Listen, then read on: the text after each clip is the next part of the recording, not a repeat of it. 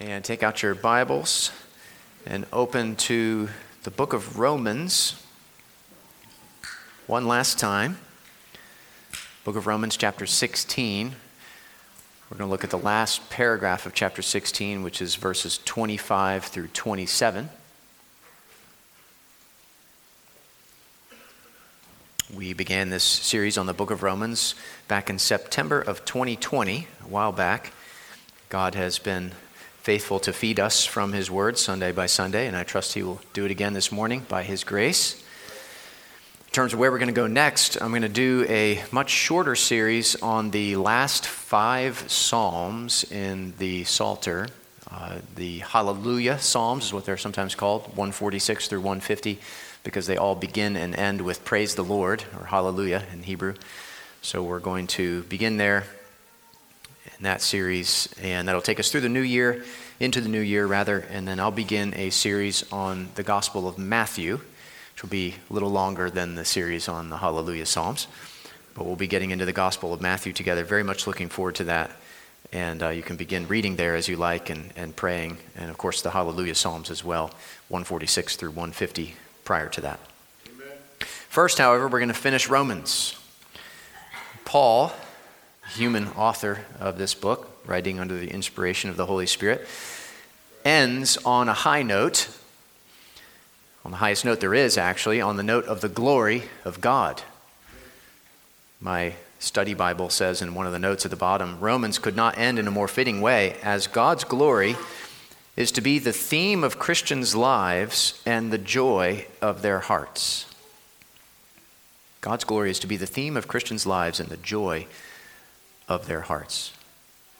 As Christians, we hear that, and I trust we resonate with that. We hear that and we say, Yes, God's glory, the theme of my life, and the joy of my heart. I, yes, I want that. That's, that's what I desire.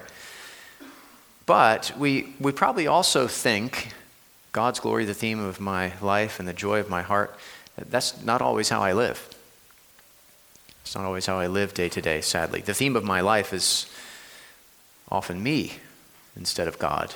The joy of my heart is often created things, not the Creator. I think we're all in the same boat when it comes to this.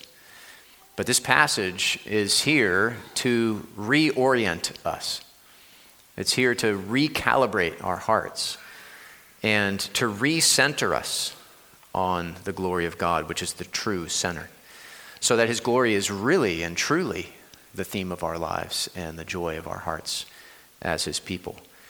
That's what we're after this morning. So let's pray that God would do that in us by His word, and then we'll begin. Let's pray. Lord, we do pray that you would center our hearts on your glory. We are prone to wander. Lord, we feel it. We are prone to leave the God we love and go after idols. So take and seal our hearts for your courts above, we pray. Recalibrate our hearts so that your glory through the gospel is the theme of our lives and the joy of our hearts. Not just in terms of what we believe, what we profess, but also in terms of how we live each day. Make it happen in us, Lord, by your Spirit, by your word. We pray in Jesus' name. Amen. Romans chapter 16, reading verses 25 through 27. This is the Word of God. Now to Him who is able to strengthen you according to my gospel and the preaching of Jesus Christ, according to the revelation of the mystery that was kept secret for long ages, but has now been disclosed and through the prophetic writings has been made known to all nations, according to the command of the eternal God, to bring about the obedience of faith. To the only wise God be glory forevermore through Jesus Christ. Amen. Three points this morning. You can see them in your sermon notes there. First, gospel strength in the first part of verse 25. Then, gospel revelation in the second half of that verse and verse 26. And finally, gospel glory in verse 27. And kids, don't forget the key words for kids at the top. You could listen for those words as you listen to the sermon. What Paul is doing in this closing paragraph of the letter is he's giving glory to God for the gospel. And first, he gives glory to God for how God strengthens us by the gospel. That's what we'll look at first gospel strength. Look again at the first part of verse 25 with me. Paul writes, Now to him who is able to strengthen you according to my gospel and the preaching of Jesus Christ. God is able to strengthen us according to the gospel, that is, on the basis of the gospel or by means of the gospel. God is able to strengthen us by the gospel and by the preaching of Jesus Christ. And I think that can be an encouragement to us, of course, but also, first, a challenge to us. Not going to be a challenge to us to hear that God strengthens us by the gospel? Well, because it confronts us with the illusion that we are strong in ourselves. The delusion, really, that we are strong in ourselves. Perhaps we wouldn't say that we are strong in ourselves, but we do often live that way, don't we? Our prayerlessness is evidence of this, evidence of living in our own strength. We have many things other than God that we can draw strength from, perhaps our wealth or our credentials or our position in our job that we have, or our political identity or our national identity, or maybe the stability of our family, draw strength from that. Or maybe it's our beauty or our physical strength or our, our athletic ability or our musical talent our ministry, maybe, our relationships, our hobbies, our possessions. All these things and many more can give us the illusion that we are strong in ourselves, that we are doing just fine on our own.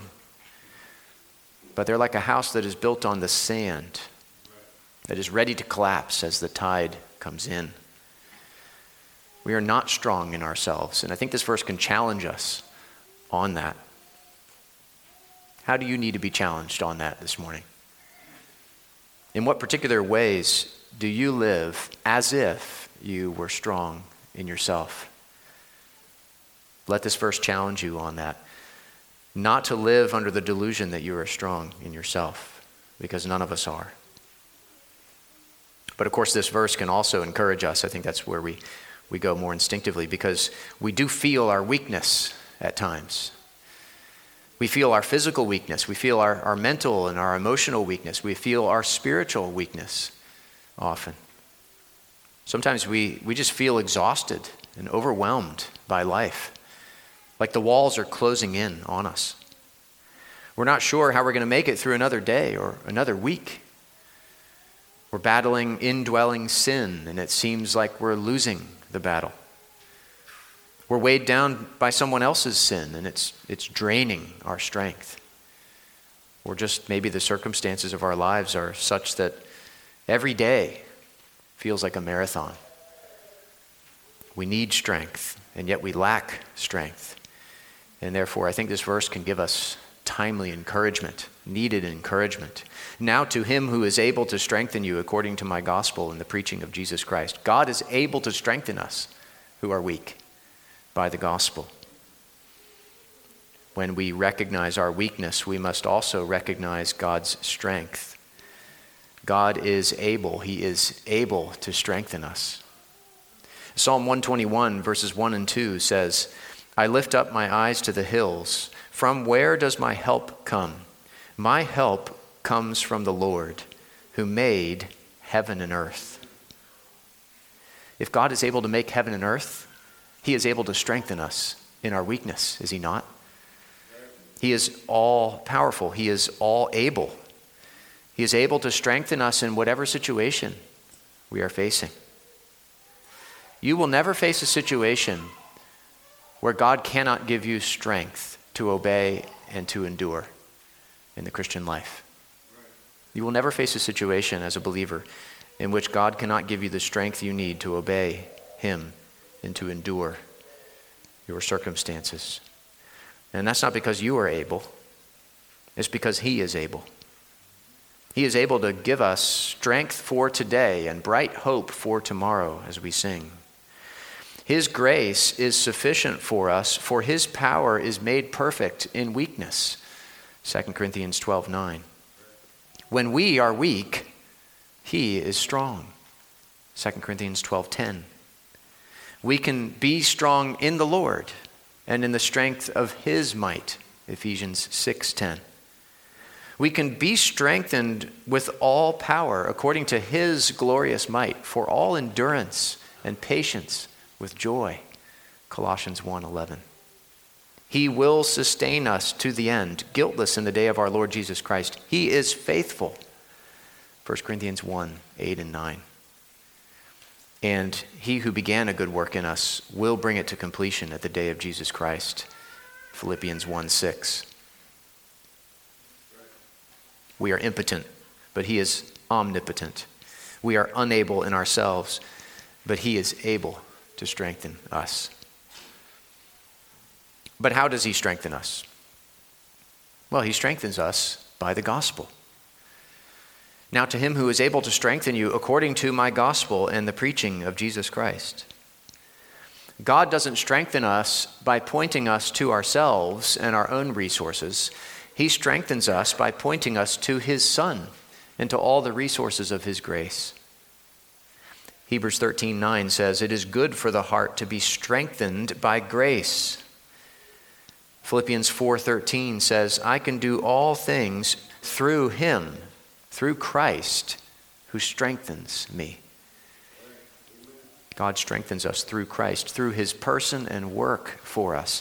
He strengthens us by reminding us of who Jesus is and what Jesus has done for us on the cross, by reminding us that all our hope and all our security and all our happiness is in Him, by reminding us that we are His and that He is ours, both now and for all eternity.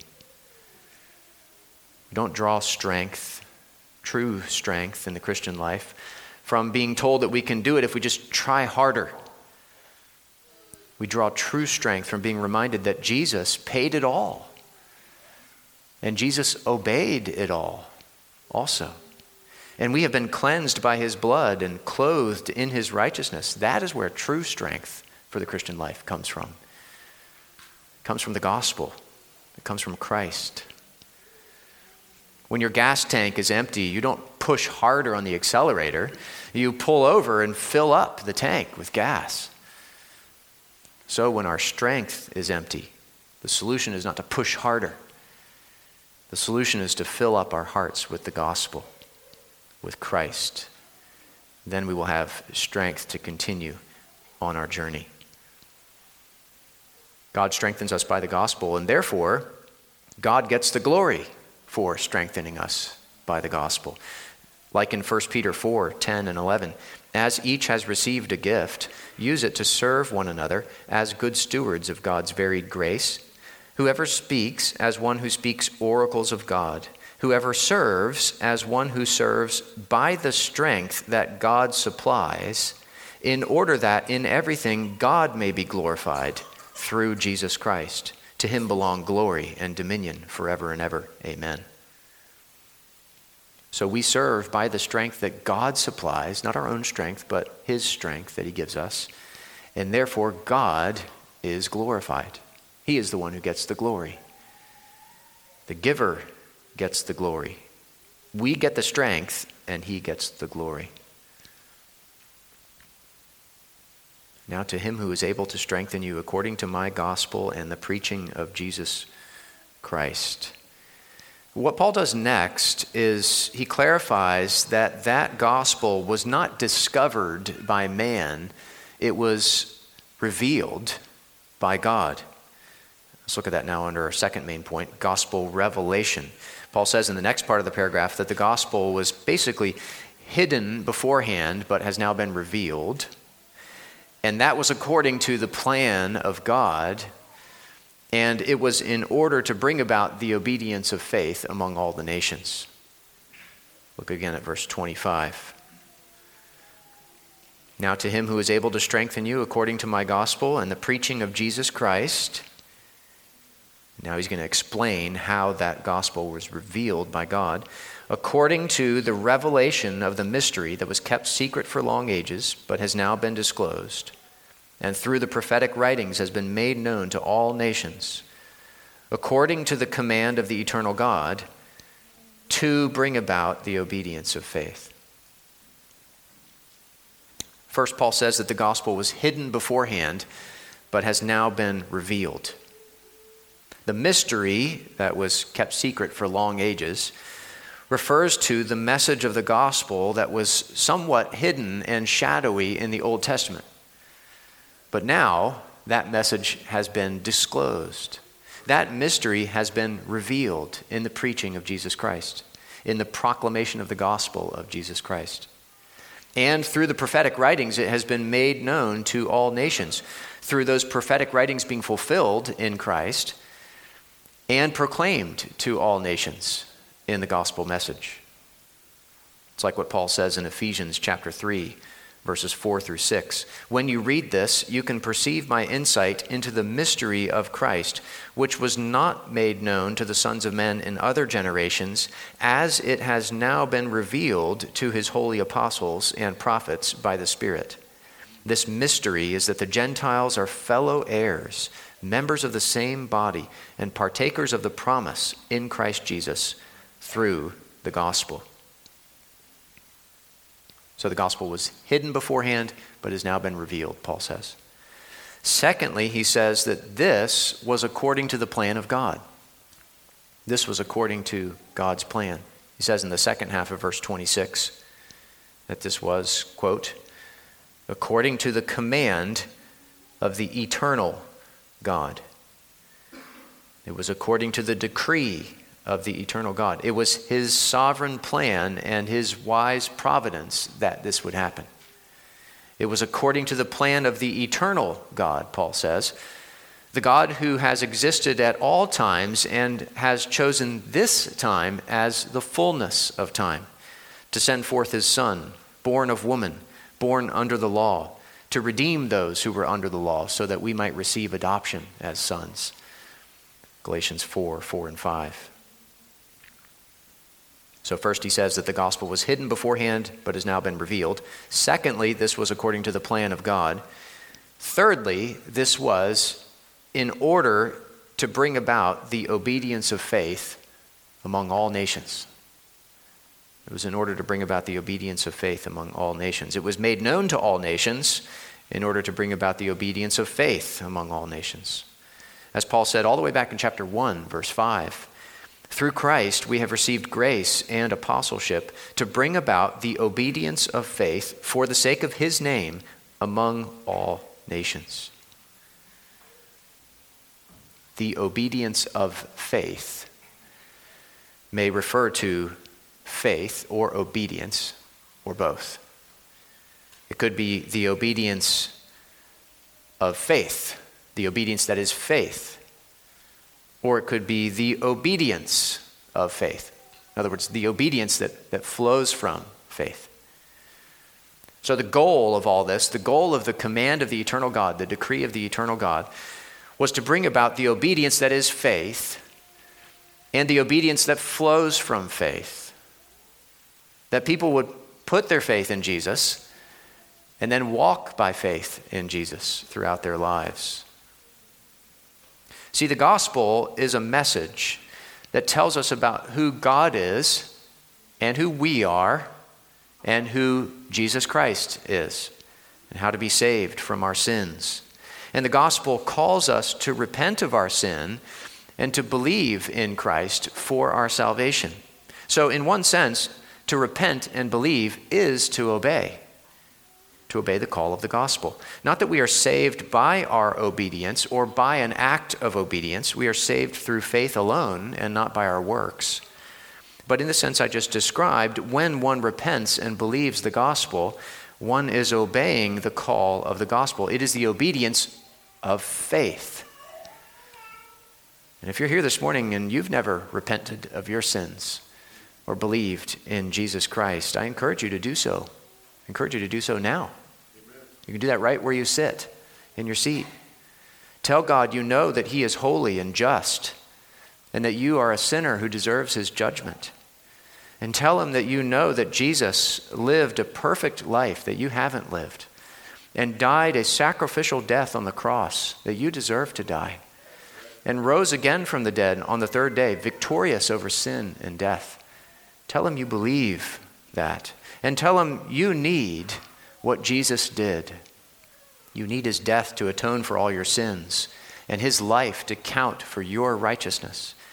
Tell him you repent of your life of sin and you put all your trust in him alone for your salvation, and he will save you and will give you the free gift of eternal life. Paul says the gospel was hidden beforehand but has now been revealed, and that was according to the plan of God, and it was in order to bring about the obedience of faith among all nations.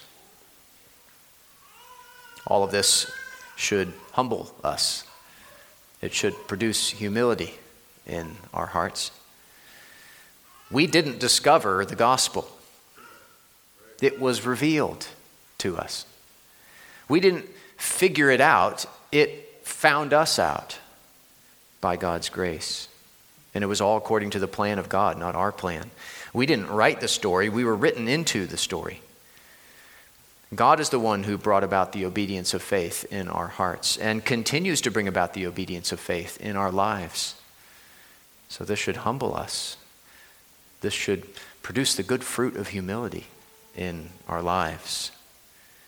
If we figured out the gospel, if this was our plan, if we brought about the obedience of faith in ourselves, then we could feel superior to others. We could look down on others, have a high view of ourselves, a low view of them. But that's not the way it is. It's the other way around, isn't it? God revealed the gospel to us, we didn't discover it. God is the one who decreed it from eternity past. It wasn't our plan, it was His. We didn't write the story, He did. And God is the one who brought about the obedience of faith in our hearts. And therefore, to God be the glory. Not to us, O Lord, not to us, but to your name give glory. Psalm 115, verse 1.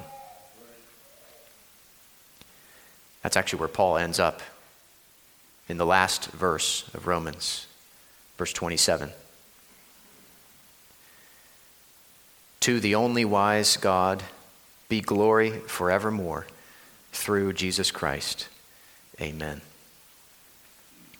So, this is our third and final point now gospel glory. Gospel glory. God strengthens us by the gospel, and God is the one who has revealed the gospel, and therefore God is the one who gets the glory through the gospel. Paul says, To the only wise God be glory. God is the only God, the only God there is. Are there more gods than one? There is but one only, the living and true God. And He is the wise God. He is perfect in wisdom, infinite in wisdom. As commentator John Murray put it, to Him alone can be ascribed the wisdom exhibited in the unfolding of the mystery of his will. So you see why Paul refers to his wisdom here in light of what he's just said. Through all of this we see the manifold wisdom of God, Ephesians 3:10. We say with Paul at the end of chapter 11, "Oh the depth of the wisdom of God." To the only wise God be glory. All the credit goes to him. All the honor belongs to him. All the praise should be given to him, and to him be glory forevermore, Paul says. Commentator Thomas Schreiner wrote The most magnificent, magnificent thing of all is that the glory will never end. In human experience, glorious moments of aching beauty are temporary and evanescent, but this glory will last forever. It is for the ages, forevermore. The believer can respond only with an affirming Amen. That is, may God confirm and bring to pass all that He has planned. Our chief end aligns with this, of course. Our chief end is to glorify God and to enjoy Him forever. And to God belongs glory forever. So it's a match. All the glory belongs to God, and so our purpose is to give Him all the glory with our lives. His glory is to be the theme of our lives and the joy of our hearts. That's not always the case, though, is it? As I said at the beginning, the theme of our lives is sometimes us instead of God. The joy of our hearts is sometimes created things instead of the creator of the things. We often try to steal glory from God. Like the moon stealing glory from the sun in the children's book, Fool, Moon, Rising. But we merely reflect all that light. We don't generate all that light. Only God is the sun, and our light comes from Him. His glory is at the center, and we want our lives to revolve around Him alone. So ask yourself this morning Is the glory of God the theme of my life and the joy of my heart? What things, what people do I allow to take the place of God in my heart and life? We all do this. What do I make my life all about? Ask yourself that. What do I treasure most in my heart? Maybe it's fun and excitement. Maybe it's the acceptance and approval of other people or certain other people. Maybe it's money or sex or power or health or family or security. What things, what people do I allow to take the place of God in my heart and life? What do I make my life all about? What do I treasure most in my heart? Take some time this afternoon, perhaps, to reflect on these things and ask God to remove the idols from your heart and to replace them with Himself. Because to Him and to Him alone belongs all the glory. You know, there's a phrase in the last verse that we actually haven't talked about yet. It's not like me to leave a phrase out. It makes all the difference, really. So, as I draw this sermon to a close and this series to a close, let me say just a few words about it. It's the phrase at the end of the verse through Jesus Christ. To the only wise God be glory forevermore through Jesus Christ. God strengthens us by the gospel, and He does that through Jesus Christ. God has revealed the gospel, and He has done that through Jesus Christ. And of course, God gets the glory for the gospel through Jesus Christ. Christ should be the theme of our lives and the joy of our hearts. Paul says in Galatians 2:20, "I have been crucified with Christ. It is no longer I who live, but Christ who lives in me. And the life I now live in the flesh, I live by faith in the Son of God, who loved me and gave himself for me." Or in Philippians 3, 7 through 11, "But whatever gain I had, I counted as loss for the sake of Christ. Indeed, I count everything as loss." because of the surpassing worth of knowing Christ Jesus, my Lord. For his sake, I have suffered the loss of all things and count them as rubbish, in order that I may gain Christ and be found in him, not having a righteousness of my own that comes from the law, but that which comes through faith in Christ, the righteousness from God that depends on faith, that I may know him and the power of his resurrection, and may share his sufferings, becoming like him in his death that by any means possible I may attain the resurrection from the dead. The very end of the book of 2 Peter, chapter 3, verse 18 says, But grow in the grace and knowledge of our Lord and Savior Jesus Christ. To him be the glory, both now and to the day of eternity. Amen. That's why we exist.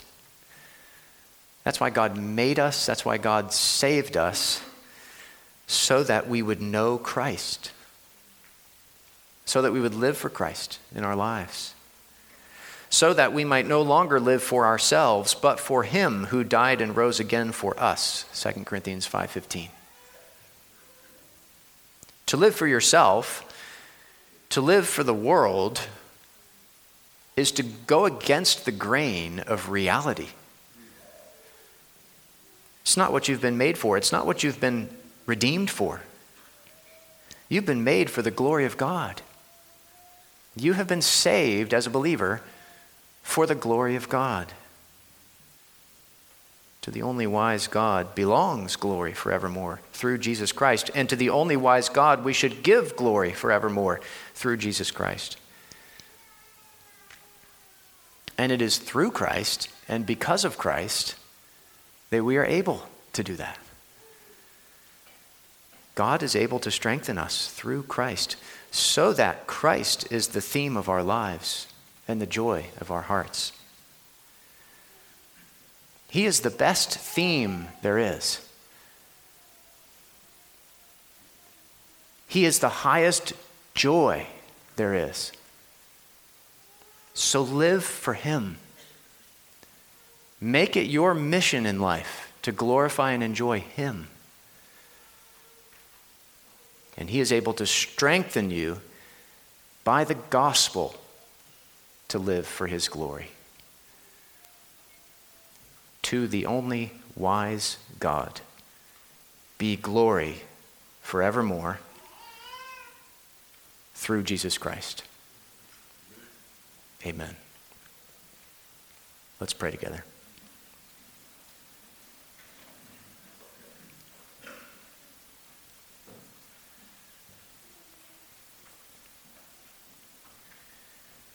God, we thank you for the book of Romans and for all you've taught us from it. Thank you for this final paragraph and for how it reorients us recalibrates our hearts, recenters us. We do pray that your glory